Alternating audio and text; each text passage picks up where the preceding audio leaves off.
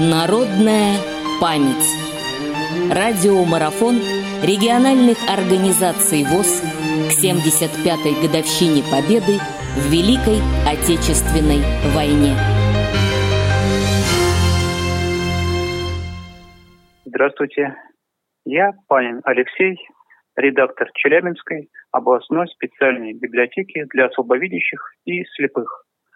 В свое время, в 50-е годы, библиотека появилась для обслуживания читателей, которые потеряли зрение в ходе Великой Отечественной войны.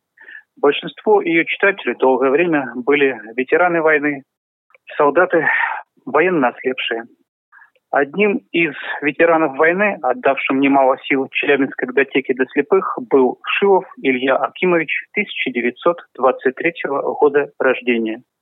Родился он в селе Кипель Курганской области и в детстве совсем не собирался становиться военным. После того, как вместе с семьей он переехал в город Челябинск, учился в 18-й школе при Челябинском тракторном заводе.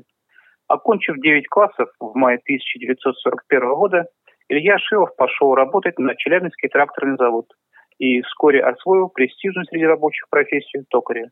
Был призван в армию в 1942 году, закончил Тюменское пехотное училище и в звании лейтенанта, командира взводом, отправился на Западный фронт.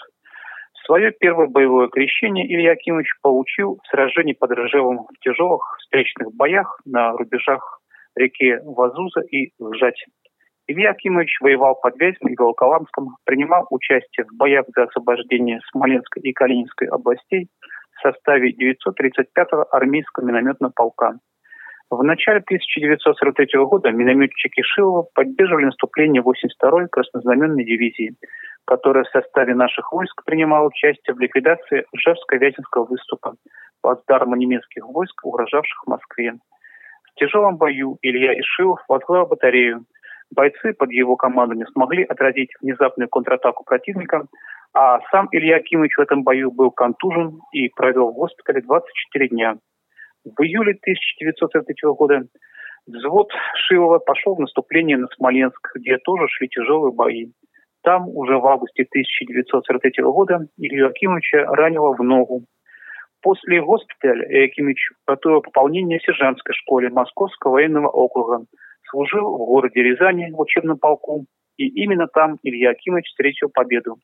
О том, что война закончилась, он узнал в поезде во время дороги в город Рязань.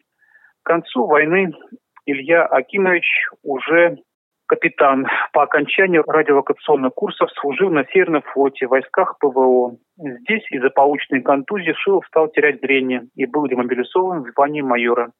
Это звание он получил в 28 лет демобилизовался из армии в 1957 году. За выполнение боевых заданий командования на фронте Илья Акимович был награжден орденом Отечественной войны первой степени, двумя орденами Красной Звезды и медалями за боевые заслуги и за победу над Германией.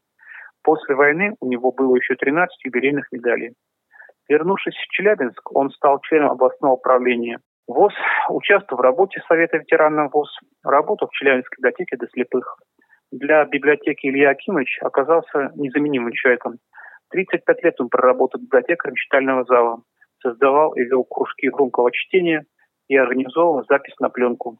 Кроме того, Илья Акимович стал писать стихи, посвященные дополчанам, его народу, близким и родным его людям.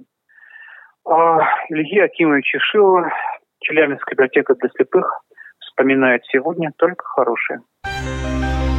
Народная память. Специальный проект «Радио ВОЗ» к 75-летию Великой Победы.